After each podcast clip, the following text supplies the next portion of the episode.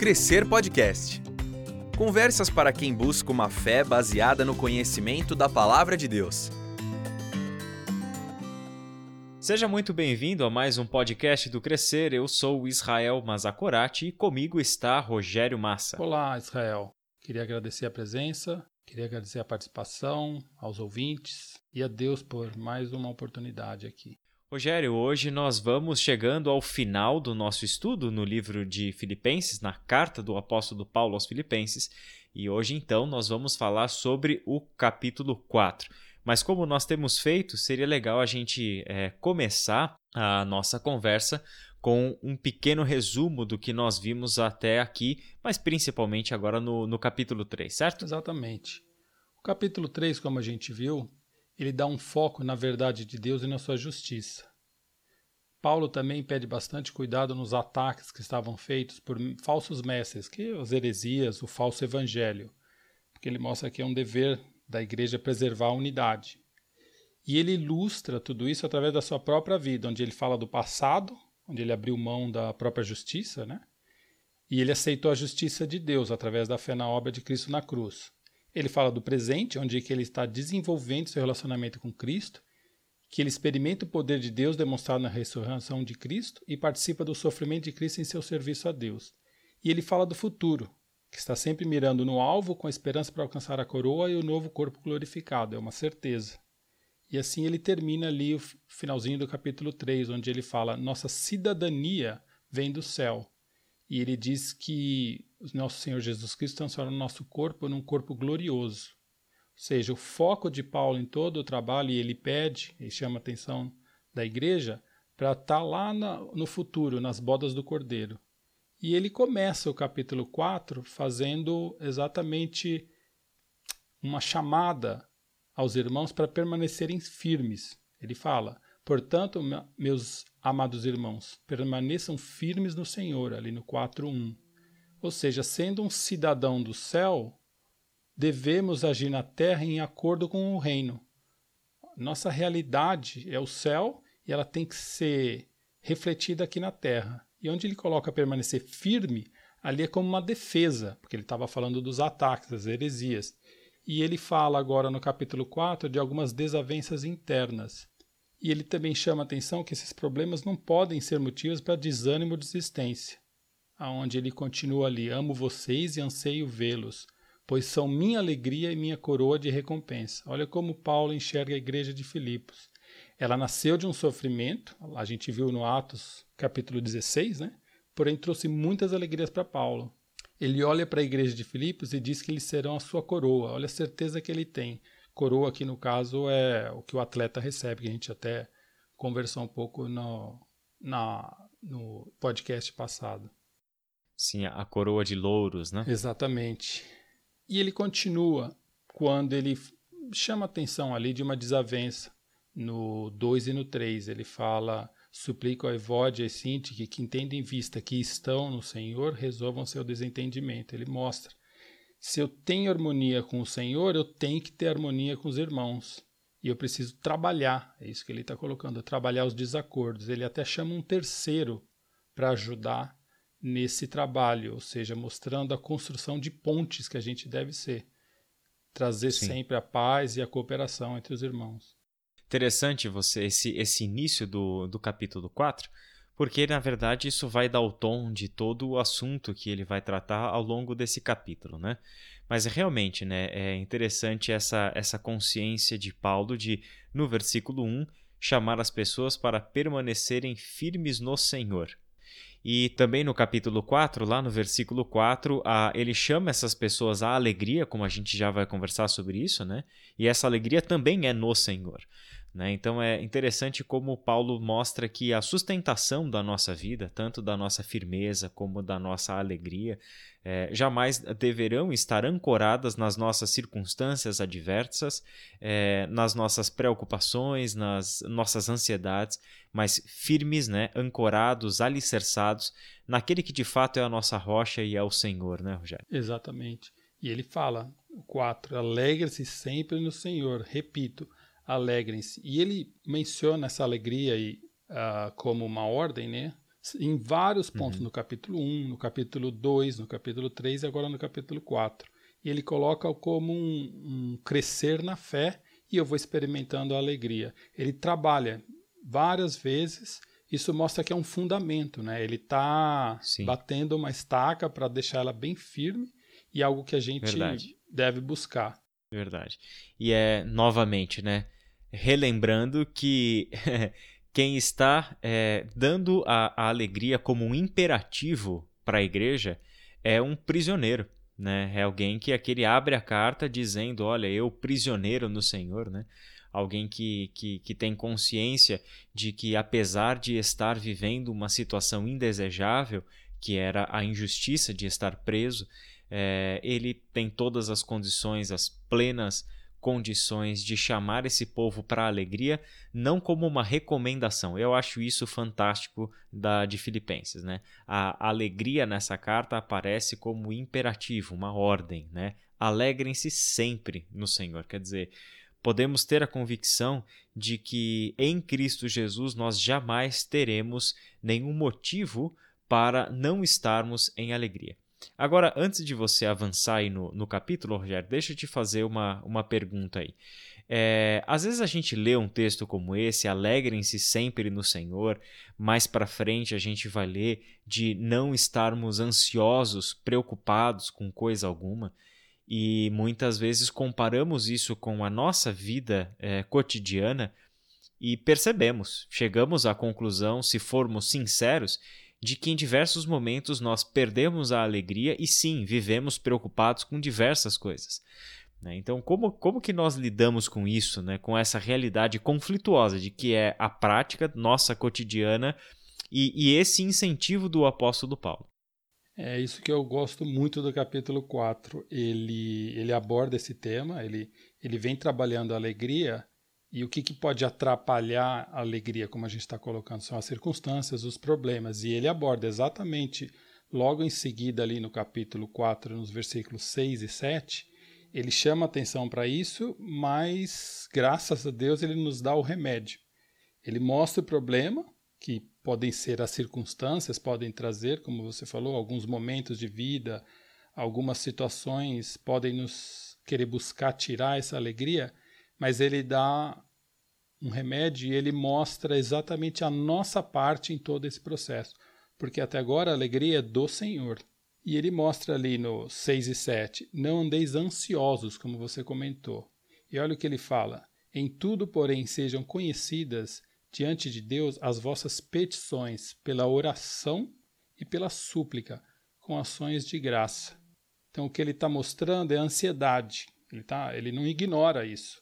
Ele, e ele entende aqui, ele está colocando a ansiedade como algo, um sofrimento, algo que vai nos estrangular, vai nos, pode nos congelar. E quando vier o problema, tirou quase, pode ter tirado quase todas as nossas forças. Ou o problema pode nem vir, pode ser simplesmente um dos cenários que a nossa mente imagina caso as situações continuem daquela maneira. Que é preocupação, é a que ele está usando de uma forma semelhante, ansiedade e preocupação.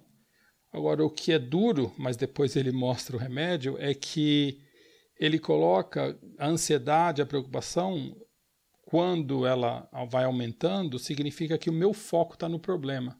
Eu estou esquecendo de olhar a Deus, eu estou olhando as circunstâncias. E isso é duro, mas é um pecado.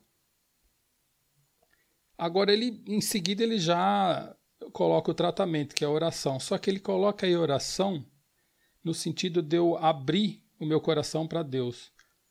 E toda vez que essa ansiedade vier, toda vez que alguma preocupação ou, ou até de antemão eu entender que tem situações, eu vou buscar a oração, vou buscar a Deus. É um pouco o que ele coloca. Eu queria trazer um exemplo. Lá em Números 13, 18, eu queria mostrar é, como é que o povo de Deus que foi tirado do Egito estava prestes a ser conquistar a nova terra, veja como que os espias eles são colocados nas mesmas situações, buscar e entender a terra, foi o que Moisés pediu, com o objetivo de traçar uma estratégia de conquista, mas alguns reagem ou vêm de forma diferente. Nós estamos falando de mudança de mente. Eu vou ler um pedaço do trecho de Números 13 e 18. E deram o seguinte relatório a Moisés: Entramos na terra a qual vocês nos enviou, onde manam leite e mel. Eles reconhecem a grandeza da terra. Aqui estão alguns frutos dela. Mas o povo que lá vive é poderoso, e as cidades são fortificadas e muito grandes. Também vimos descendentes de Enac. Esses aqui são os espias que estão olhando a terra com os olhos sem transformação. Eles estão vendo a terra que é boa, mas eles colocam aqui um mas. Mas o povo é poderoso, eles estão olhando para as circunstâncias, para as pessoas. Agora, olha o que Caleb diz. Então Caleb fez o povo calar-se perante Moisés e disse: Subamos e tomemos posse da terra. É certo que venceremos. Ele está no coração a promessa de Deus que os antepassados deles tiveram e ele agora está na hora dele executar as ações que Deus está pedindo baseado na promessa que ele tem, na confiança e no relacionamento que ele tem com Deus. Então ele não enxerga as circunstâncias, ele enxerga a promessa. Agora, os, os, os demais espias, olha o que eles falam, números 13 e 33. Vimos também os gigantes, os descendentes de Enac, diante de quem parecíamos gafanhotos, e nós e a eles. Ou seja, eles, eles nem conseguem se ver como alguém que estão representando Deus ali na terra, a conquista do que Deus mandou ali. Eles se veem como gafanhotos, muito pequenos. Esse é um exemplo de, de situação e, e discernimento que pode mostrar a diferença entre como eu vou enfrentar uma situação.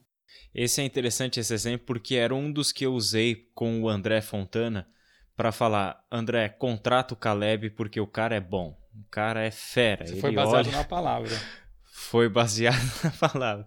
O Caleb Ramos Ribeiro tem uma perspectiva sempre diferenciada sobre a situação. Eu imagino. Muito bom esse exemplo, Rogério. Ele, ele apresenta de fato, né? Uh, nós vamos ter que lidar com as situações, mas o que nós estamos enxergando nessas situações é o que realmente vai determinar as decisões que nós vamos tomar. Então, assim, deixa só. Eu, eu sei que eu vou interromper um pouquinho a tua linha de raciocínio aí, mas assim como você mesmo disse que Paulo está fazendo nesse capítulo 4, né, batendo né, firme nesse, nesse chão para que as estacas sejam muito bem fincadas nesse alicerce, eu só quero voltar um pouco uh, ah, para a questão da alegria. E aí depois a gente volta para a questão da ansiedade. Porque é o seguinte, eu, eu ouço às vezes pessoas confusas quando leem aqui essas advertências de Paulo, é, dizendo: olha, alegrem-se no Senhor, em todas as circunstâncias vocês vão se alegrar no Senhor e não andem ansiosos por coisa alguma. No entanto, é, essas pessoas às vezes acabam achando que a pessoa tem a alegria como um mandamento e que isso significa que em nenhum momento ela vá se entristecer. Né? É, no entanto, por exemplo, em 2 Coríntios capítulo 7, do verso 8 em diante. Na verdade, todo o capítulo 7 Paulo fala sobre isso, mas principalmente nos versículos que eu vou ler, a gente vê o papel positivo de uma determinada tristeza. E eu, eu acho isso daqui porque é o mesmo Paulo, né, que está escrevendo para os Filipenses, é o Paulo que escreveu para os Coríntios. Exatamente. E aí ele diz o seguinte: olha que interessante. Não me arrependo de ter enviado aquela carta severa embora a princípio tenha lamentado a dor que ela lhes causou, ainda que por algum tempo. Agora, porém, alegro-me por tê-la enviado, não pela tristeza que causou, mas porque a dor os levou ao arrependimento. Foi o tipo de tristeza que Deus espera de seu povo. Olha que interessante, Rogério. Existe da parte de Deus uma tristeza que ele espera que o seu povo sofra, passe por ela. Portanto, não lhes causamos mal algum. Porque a tristeza que é da vontade de Deus conduz ao arrependimento e resulta em salvação. Não é uma tristeza que causa remorso, mas a tristeza do mundo resulta em morte. Que não tem esperança. É, Vejam que a tristeza que vem de Deus produziu em você. E aí ele vai mostrando todas as transformações que aconteceram nos coríntios, porque eles sofreram, passaram por uma tristeza que vem de Deus. Ou seja, mesmo quando somos entristecidos porque fomos confrontados com o nosso erro, porque fomos chamados a uma mudança de vida, e toda mudança de vida vai exigir de nós alguma renúncia, algum autossacrifício, uma autonegação, isso gera em nós, inevitavelmente, tristeza. Nós não temos controle sobre esse sentimento. No entanto, nós temos controle sobre os efeitos que esse sentimento há de produzir em nós. Né? Então, nós vamos nos entristecer quando a nossa vontade for contrariada, por exemplo. Agora, o que você faz com isso é o que determina uh, o curso da coisa toda.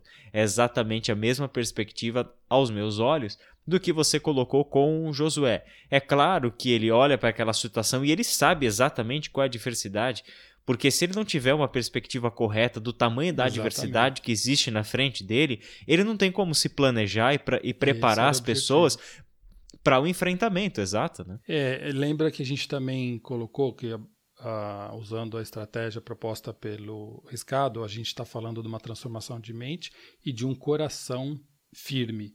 É, Sim. Eu tendo o meu coração firme, ou alimentando, ou buscando isso, eu vou enfrentar situações, vou passar como você falou, por tristezas, é, muitas vezes decepções ou situações não favoráveis, mas eu tenho recursos para lidar com uhum. aquilo ali, ou eu tenho a base dada por Deus com tudo aquilo ali. É, o engraçado é que no próprio versículo 5, que a gente, o 4 fala sobre, a, como a gente está comentando, de alegrar-se sempre. Repito, alegre-se. Mas o 5 ele pede para isso refletir na nossa vida, como ação, como sempre. Paulo fala, dá o conhecimento, mas ele sempre acompanha com ação. Que todos vocês vejam, que, desculpa, que todos vejam que vocês são amáveis em tudo o que fazem. Isso me trouxe uma lembrança agora. Em toda essa situação que nós estamos, fechado dentro de casa, um certo estresse, é, será que as nossas ações estão sendo vistas por quem está do nosso lado como alguém que é alegre? Boa pergunta. Eu né? faço né? os trabalhos de casa, lava louça, limpa a casa, cuidar dos filhos ou cuidar da minha esposa ou do marido, quem depende de cada um. É, eu estou fazendo isso com alegria. É um feedback para a gente mesmo.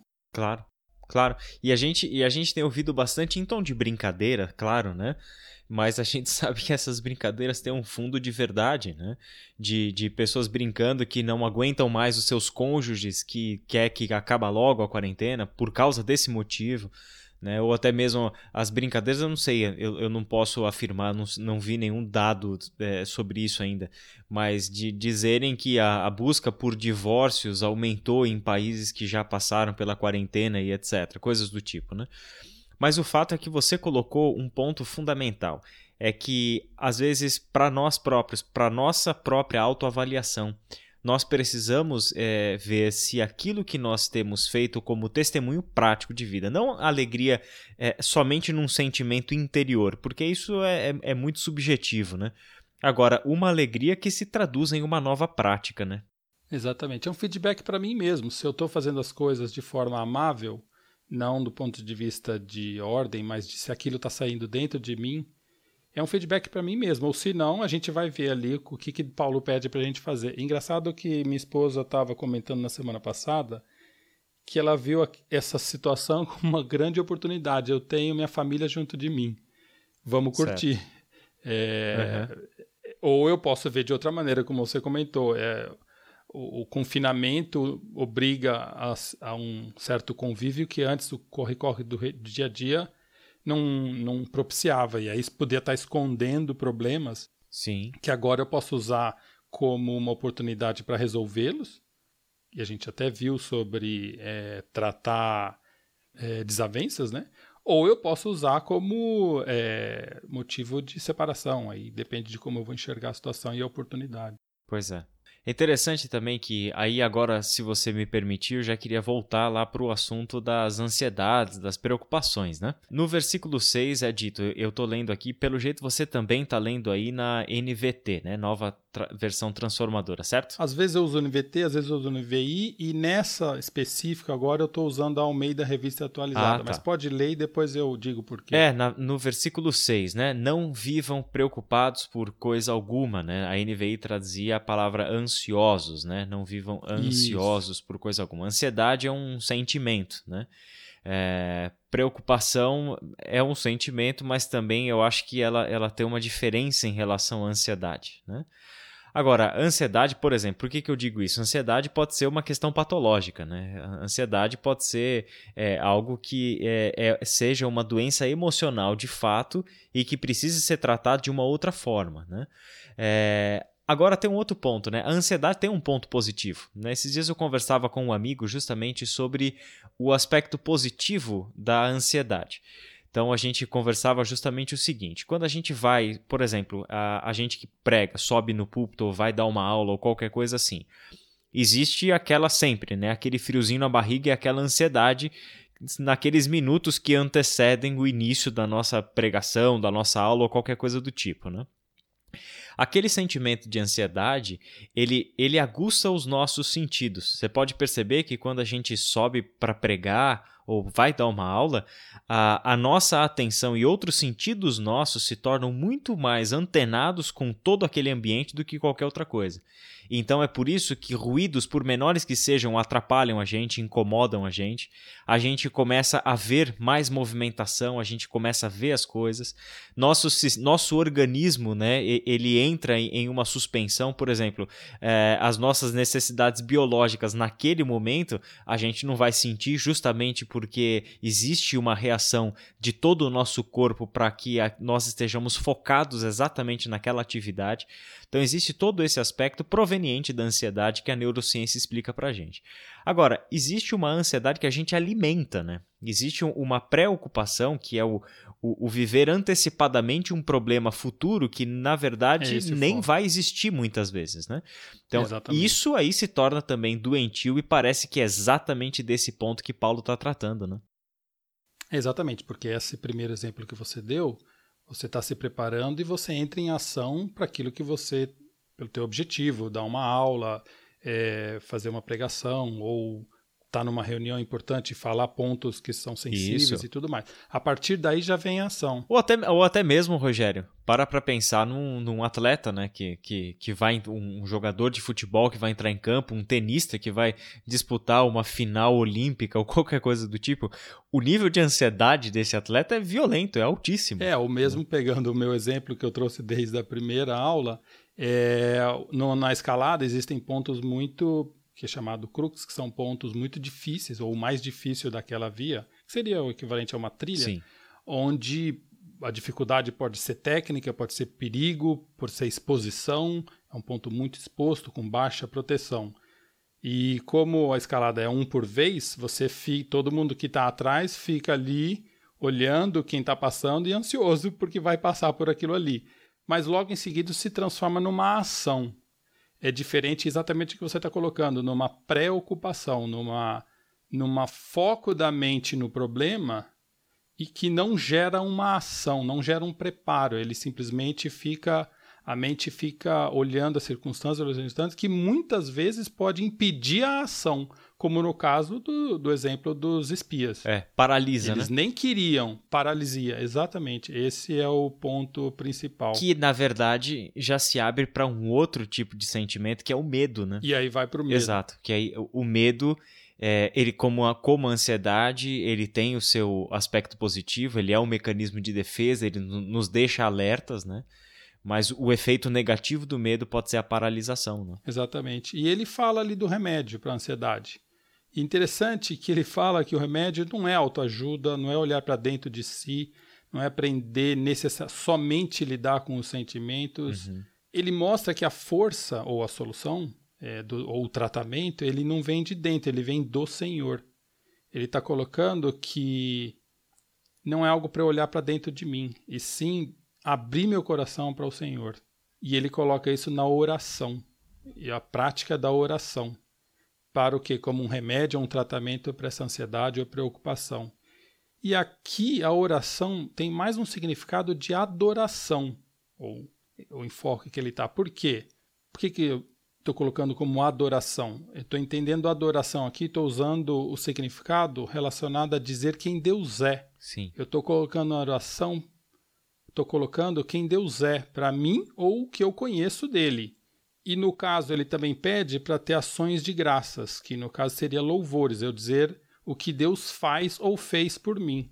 Sim. Ou seja, o princípio da oração que Paulo está mostrando aqui é ter comunhão com Deus. O foco está na comunhão, na adoração, e não pedir a Deus, apesar dos pedidos estarem dentro da oração.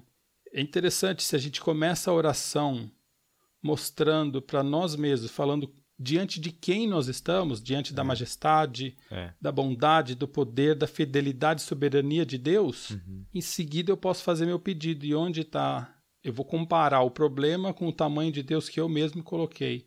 E aí eu entendo que Deus está no controle. É claro que isso é um processo. Agora, interessante que você comentou sobre a ansiedade como uma doença, Aham. que pode acontecer, todos nós estamos sujeitos às doenças. Sim. O interessante é que na minha vida de oração, na minha vida de eh, relacionamento com Deus, Aham. eu posso estar passando por um processo onde eu eu estou em oração, eu estou no meu relacionamento com Deus e a ansiedade não vai embora. Eu posso então buscar um médico. Não, não, não existe uma, alter, é, uma exclusão. Ou eu busco a Deus ou busco o médico. Mesmo porque os remédios, tudo foi feito por Jesus e para Jesus. O remédio faz parte também Exato. de um processo que Deus pode estar querendo usar para você. Toda a ciência e todo o conhecimento, né? Quando praticados honestamente, glorificam a Deus, né? Amém.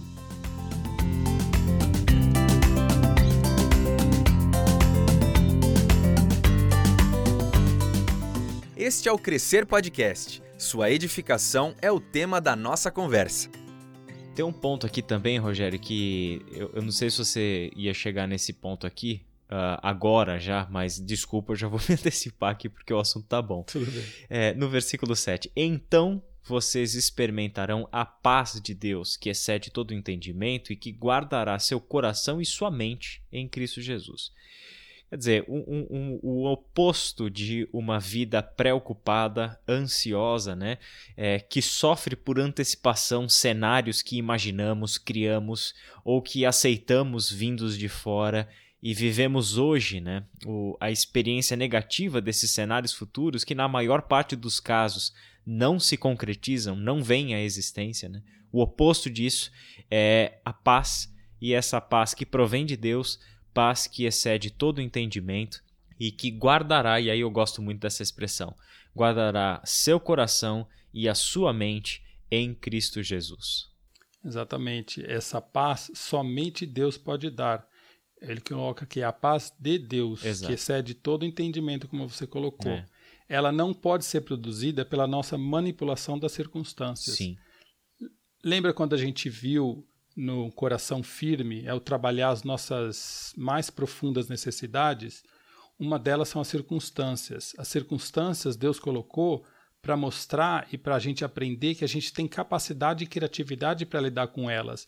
Não para a gente manipulá-las para obter uma paz. Quem dá a paz é Deus. Sim. E é, e é interessante, Rogério, porque este Deus que nos dá a sua paz, nos dá a sua paz porque agora nós temos paz com Ele em Cristo Jesus, né? Era o ponto que eu ia trazer. Ah, então eu já me antecipei a sua aula. Desculpa, Rogério, Isso. tô, tô... Não tem problema. Não, eu, eu queria lembrar, não sei se, se era talvez esse texto mesmo que você iria ler, mas é Romanos capítulo 5, versículo 1, onde Paulo diz, portanto, uma vez que pela fé fomos declarados justos, temos paz com Deus por causa daquilo que Jesus Cristo, nosso Senhor, fez por nós. Né? esse texto e o de João, onde, de- onde Jesus Cristo fala, Sim. João 14, 27. Olha, foi, foi Jesus que trouxe essa paz. Eu lhes deixo um presente, a minha paz. E essa paz que eu lhes dou é um presente que o mundo não pode dar. Portanto, não se aflijam nem tenham medo. Olha o medo como você tinha colocado aí. Pois é.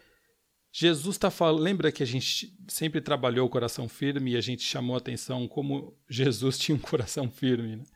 É, Jesus está dando uma paz que ele tem. Ele está compartilhando o relacionamento dele conosco. A gente só tem essa paz porque Jesus fez a obra que ele fez na cruz. Eu somei isso com o, o texto de Romanos para mostrar que a paz não é mérito. Não é porque eu tenho um relacionamento, não é porque eu faço as coisas certas, eu vou ter um, uma retribuição. Essa paz é de Deus. Só possível pela obra de Cristo, que é o que você tinha comentado no primeiro podcast, que é legítimo a gente buscar a felicidade, ou seja, a gente buscar a paz. Mas, na verdade, isso demonstra um estado que todos estávamos ou estamos de de intranquilidade, ou seja, e essa intranquilidade está relacionada à nossa inimizade com Deus, que Jesus Cristo na cruz resolveu. Agora voltando lá para Filipenses 4, né, nos versículos 8 e 9, o apóstolo Paulo, ele coloca mais um elemento ao lado da oração ali, né? Sobre como que nós tratamos essa nossa mente e o nosso coração para que as ansiedades e as preocupações da vida não tomem conta de nós, não nos paralisem, não faça com que a gente viva é, um tipo de vida que não foi aquele, a, aquela vida intentada pelo Senhor, a vida abundante, plena de alegria, né? Uh, sejamos bem-aventurados, como ele coloca no Sermão do Monte, Jesus para nós. Mas aqui Paulo coloca mais alguns elementos né, que nós precisamos ter como exercício e que funciona também nesse contexto como parte também do remédio que o apóstolo Paulo nos oferece. Né? Exatamente, que é o que Paulo sempre insiste, a prática, ou seja, a vida coerente com o que aprendemos e sabemos. É. Não basta a gente saber, e isso não basta ser conhecimento, isso tem que tornar uma prática. Sim. Aquela história que a gente, aquele exemplo que a gente deu agora, cada um nas suas casas, a gente tratar e, e fazer as coisas com amabilidade. Uhum. E interessante que ele também coloca em, em quem devemos nos espelhar. A gente deve escolher os nossos exemplos. E ele fala sobre ele. Tudo que vocês aprenderam, receberam e ouviram em mim, ponham-no em prática. E agora, antes, um item que a gente estava falando da paz de Deus não ser um mérito. É, eu queria mostrar, porque eu gosto sempre de trazer ou buscar é, promessas de Deus lá na antiga aliança. Eu queria trazer Isaías 57, de 17 a 19. Mostrar como é Deus, como é o nosso Deus preparou tudo. Por causa da cobiça do meu povo, fiquei furioso e os castiguei. Afastei-me deles, uhum. mas continuaram a seguir o seu caminho obstinado. Tendo em vista o que fazem, mas ainda, mas ainda assim irei curá-los eu os guiarei, consolarei os que choram, porém em seus lábios palavras de louvor. Que eles tenham muita paz, tanto os que estão perto como os que estão longe, diz o Senhor que os cura. Tem muito a ver com aquilo que você comentou em Coríntios sobre o sofrimento. Muitas vezes é Deus curando. Isso me chama bastante atenção. Realmente, muito bonito isso, né?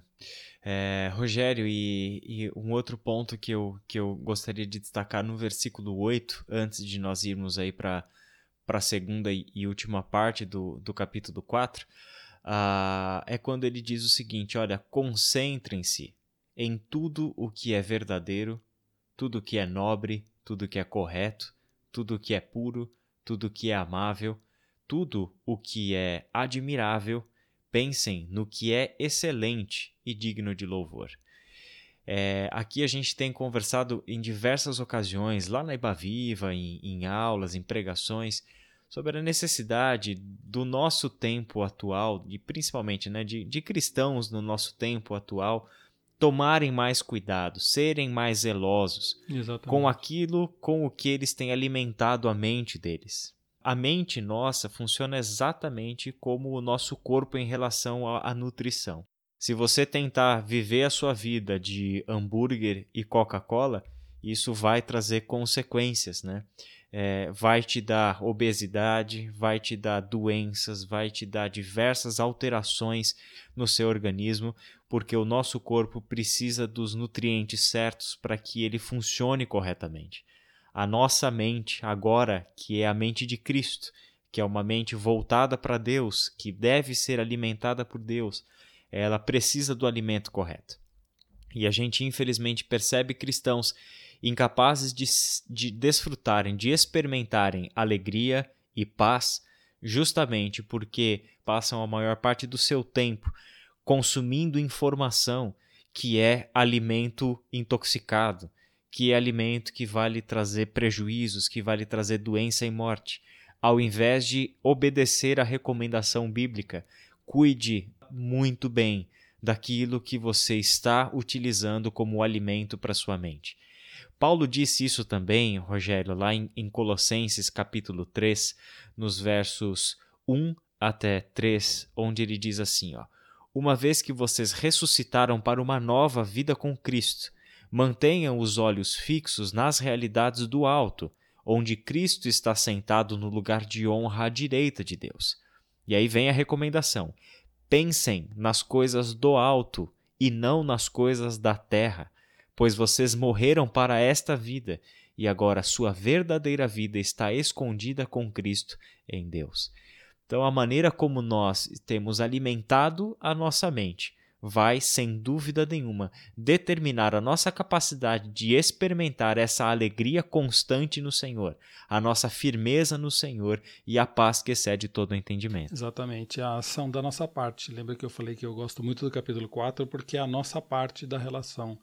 E tem, tem, tem ações que a gente pode fazer, que é a oração, da forma como ele pede para orar, e a ação no sentido de cuidar com que do que eu alimento a minha mente, como você comentou sobre como que fosse o corpo, né? E eu tenho uma nova natureza, eu vou alimentar essa nova natureza, eu vou alimentar a natureza velha, morta. É, quando ele fala buscar as coisas do céu e, e não as da terra, é óbvio que ele não está dizendo para a gente sair da terra, ele está dizendo pros, em relação aos valores. A gente vai abandonando os valores da terra e buscando os valores do céu. E para isso eu preciso conhecer, preciso ter intimidade com tudo isso. Interessante que, como você comentou, às vezes, muitas vezes a gente pode estar tá se relacionando ou buscando ou lendo, alimentando coisas daqui da terra. Interessante que mesmo que eu fale ou pense comigo mesmo, não, eu sou um cristão, eu tenho Cristo, tenho certeza da minha salvação, e tiver envolvido com vamos usar o texto aí de Corinto, é, as coisas da terra, mesmo que eu esteja negando elas, eu estou orbitando em volta delas. Mesmo que eu esteja negando elas, eu estou no dia a dia me alimentando por elas, dizendo, não, eu não tenho isso, mas eu estou orbitando em volta delas. É o que Paulo pede exatamente o contrário, para orbitar no sentido de dar atenção para o que é verdadeiro. Porque a gente é influenciável. Não existe é, vida sozinha, não existe. A gente influencia e é influenciável. Perfeito. E, enfim, né? É, a palavra de Deus é essa fonte inesgotável de sabedoria divina para nós. Então, se nós pararmos para fazer essa, esse feedback para si mesmo, usando a expressão que você usou aí, né? A maior parte do nosso tempo diário nós gastamos com redes sociais ou com a palavra de Deus. Nós gastamos com conversas que não nos levarão a nada, é, alimentamos a nossa mente com notícias e informações que não, vamos, não vão nos levar a nada, ou usamos o nosso tempo para oração, para meditação, para manter o nosso pensamento conectado no Senhor. Então são, são questões a serem levantadas, né, que, que sem dúvida nenhuma pode determinar a, a maneira como você vai experimentar essa nova vida em Deus. E só para a gente fechar esse ponto, né? É só pensar que a lógica é muito simples. O alimento da antiga vida já não serve mais. Se o alimento da antiga vida fosse bom, aquela vida não teria sido para a morte.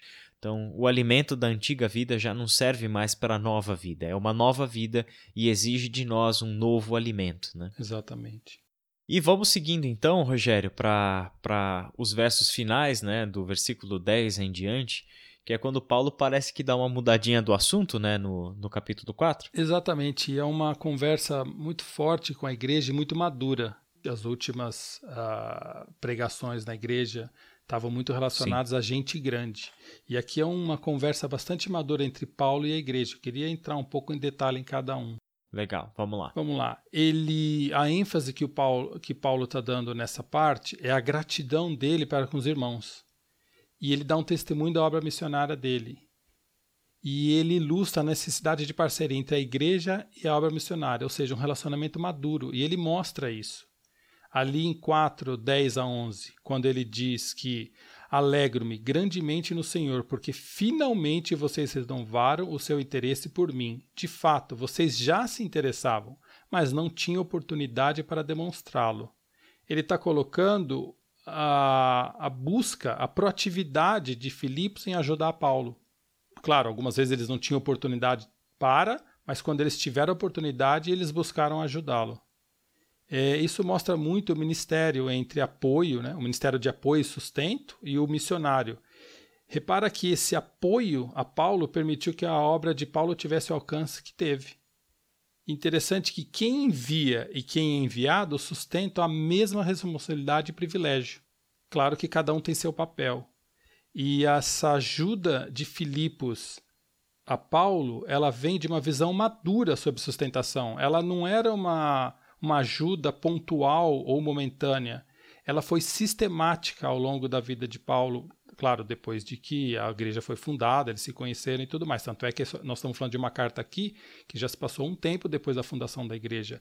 E a igreja está presente na vida de Paulo. Tanto é que ele escreve essa carta com um tom de amizade.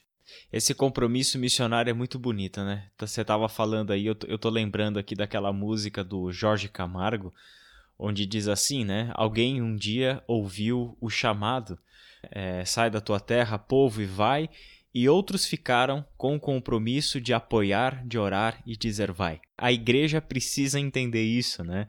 De que a razão de ser da igreja é ser missionária. A igreja nasceu, foi gerada em missão, a missão que pertence a Deus e ela precisa entender o seu papel é, dentro do cenário maior de missões. Né? Exatamente. Isso pode acontecer não somente num, uh, num, num ministério missionário formalizado, mas dentro de casa. Eu posso ter um papel de apoio à minha esposa num trabalho que ela está uhum. fazendo, seja ele especificamente missionário, ou seja ele de aconselhamento, ou seja ele de, de lidar e testemunhar, e vice-versa. Ela pode me apoiar em outras uh, atividades que eu esteja fazendo, mas o relacionamento e a responsabilidade é Exato. é mútua. Ou, a, ou os ministérios da igreja, eu ajudar um irmão para que ele faça a obra e mas eu tô por trás dando sustentação, como aí não estou falando sustentação necessariamente financeira, mas emocional. Uhum.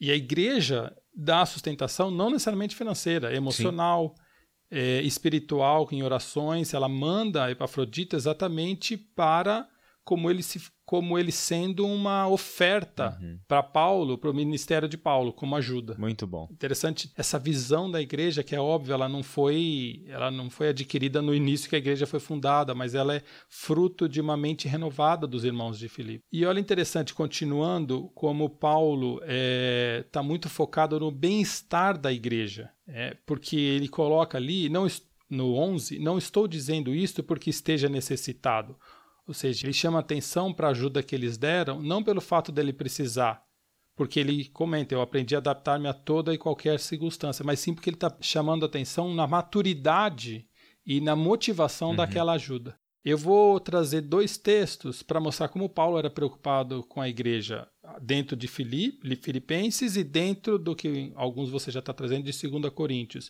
Ali em 2 Coríntios 12, de 13 a 14, eu vou ler um trecho. Em que vocês foram inferiores às outras igrejas, exceto no fato de eu nunca ter sido um peso para vocês? Perdoe-me essa ofensa. Agora estou pronto para visitá-los pela terceira vez e não lhes serei um peso, porque o que deseja não são os seus bens, mas vocês mesmos. A visão de Paulo era cuidar das igrejas do ponto de vista do bem-estar deles como um todo, ele não estava focado nos bens que eles poderiam dar. E olha como ele coloca para como ele fala da igreja de Filipenses em 4, agora eu estou voltando para o nosso texto, né? 4, de 14 a 16.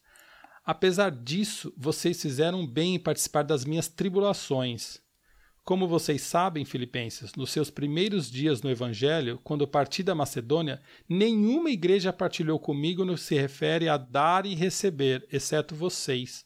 Pois, estando eu em Tessalônica, vocês me mandaram ajuda, não apenas uma vez, mas duas, quando tive necessidade. Olha o relacionamento que Paulo tem com a igreja de Filipos, sistemático e maduro, diferente do que ele tem com Coríntios. Corinthians estava numa outra maturidade e tudo, mas só queria contrastar, mostrar é, como a carta é uma carta de amizade, de maturidade. E um Paulo, né, como um cristão tremendamente maduro, né, a, a forma como ele coloca para nós no verso 12 e 13, como ele, desde o 11 que você já leu, né, mas 11, 12 13 é um, é um, é um texto fantástico, né? Que, onde ele mostra a, o princípio do contentamento, né? É, olha, não digo isso por estar necessitado, pois aprendi a ficar satisfeito com o que tenho. Sei viver na necessidade e também na fartura. Aprendi o segredo de viver em qualquer situação, de estômago cheio ou vazio, com pouco ou muito, pois todas as coisas, é, posso todas as coisas por meio de Cristo, que me dá forças, né? Então, isso é um nível de maturidade cristã muito grande, né? A gente percebe também esse como uma, um outro meio de autoavaliação né? da nossa caminhada com Deus e do nosso crescimento em maturidade à imagem de Cristo, né? Exatamente, o foco não está no que eles estão dando, mas assim como. E Paulo aprendeu a lidar, quer dizer, os do... olha o uhum, relacionamento. Uhum, perfeito, muito bom, muito bom. No 18, olha, continuando, é, quando ele diz: Recebi tudo e o que tenho é mais que suficiente. Estou amplamente suprido agora que recebi de Epafrodito os donativos que vocês enviaram. Olha como ele vê esses donativos. Eles são uma oferta de aroma suave, um sacrifício aceitável e agradável a Deus. Ou seja, o sustento, seja ele emocional, espiritual, material, enviado pela igreja, não era uma ação é, para seguir uma lei, para cumprir uma lei, ou fruto de algo que estava sobrando para eles, e sim era uma ação decorrente de uma mente renovada, onde eles entendiam a obra, eles entendiam a obra de Deus, eles tinham o privilégio de participar dessa obra de Deus. Era o fruto de um culto ao Senhor, a oferta de, dos Filipos, e era recebida por Paulo com reverência a Deus. O foco está em Deus. Repara o que a gente viu no capítulo 2 de renovar a mente em relação aos relacionamentos. Filipos via o próximo acima deles. Interessante que eu queria chamar o texto de 2 Coríntios, de 8, de 1 a 5, para mostrar a situação da igreja de Filipos, colocada por Paulo, a Bíblia explicando uhum. a própria Bíblia. Né?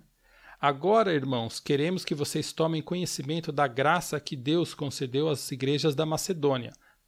No meio da mais severa tribulação, a grande alegria e a extrema pobreza deles transbordaram em rica generosidade pois dou testemunho de que eles deram tudo o que podiam e até além do que podiam. Por iniciativa própria, eles nos suplicaram insistentemente o privilégio de participar da assistência aos santos. Filipos entendia a ajuda a Paulo como um privilégio e eles suplicaram poder ajudar Paulo. Continuando, e não somente fizeram o que esperávamos, mas entregaram-se primeiramente a si mesmos ao Senhor e depois a nós pela vontade de Deus. Olha a visão da igreja de Filipe, olha a maturidade dele com Paulo. Como cada um enxerga. É, as igrejas da Macedônia são exemplares, né? Fantástico isso. E elas estavam meio a sofrimento, que a gente está falando de circunstâncias. Elas não eram igrejas ricas, muito pelo contrário, faltava muita coisa, só que independente do que faltava, eles enxergavam a obra de Deus, eles enxergavam o louvor que era entregar ou participar da obra de Deus. Era um privilégio para eles, a ponto deles insistirem em dar o que eles não tinham. Inclusive, ele fala aos santos, eles não está falando só a Paulo, ele, eles contribuíam muitas vezes com, vamos chamar de irmãos, né, que eles nem conheciam pessoalmente. E Rogério, eu acho que aqui a gente tem uma, chegando já no versículo 19, né, a gente tem uma, uma oportunidade de uma palavra muito pastoral e que vem a calhar nesse momento nosso, né? Porque a crise é, causada pela pandemia, ela tem desdobramentos e a gente sabe que isso ainda vai se agravar, porque não toca somente a saúde, mas toca principalmente a economia agora, né? E, e, a gente vê muitas pessoas preocupadas, uh, Rogério. Não sei você aí como, como tem sido nos seus círculos de conversas, de amigos e tal, mas pessoas preocupadas com o futuro, pessoas preocupadas com o sustento, né? pessoas que dependem uh, de estar trabalhando nas ruas, de ter os seus pequenos negócios funcionando. Uh, e a gente vê essas preocupações sendo abatidas, é, chegando sobre essas pessoas. Né? E esse Exatamente. texto aqui, para nós, é, deixa duas coisas muito claras. É, não sei, daí depois você pode comentar sobre isso. A primeira delas é que nós temos, como Igreja de Cristo, a responsabilidade pelo cuidado uns dos outros. Então, se nós temos necessitados entre nós, nós, como Igreja de Cristo, temos um dever. Né? O dever de ajudar, o dever de sustentar. O, o, nós temos que ter os nossos olhos abertos, porque se a nossa mente de fato está em Cristo, se os nossos olhos de fato estão voltados para Deus, então nós deixamos de olhar aquilo que nós perdemos ou deixamos de ganhar e vemos que aqueles recursos, por mais escassos que sejam, que nós temos nas nossas mãos, agora é o momento de abrirmos os nossos celeiros, os nossos, as nossas portas, as, a, a, a nossa carteira e abençoar pessoas que estejam passando por necessidades.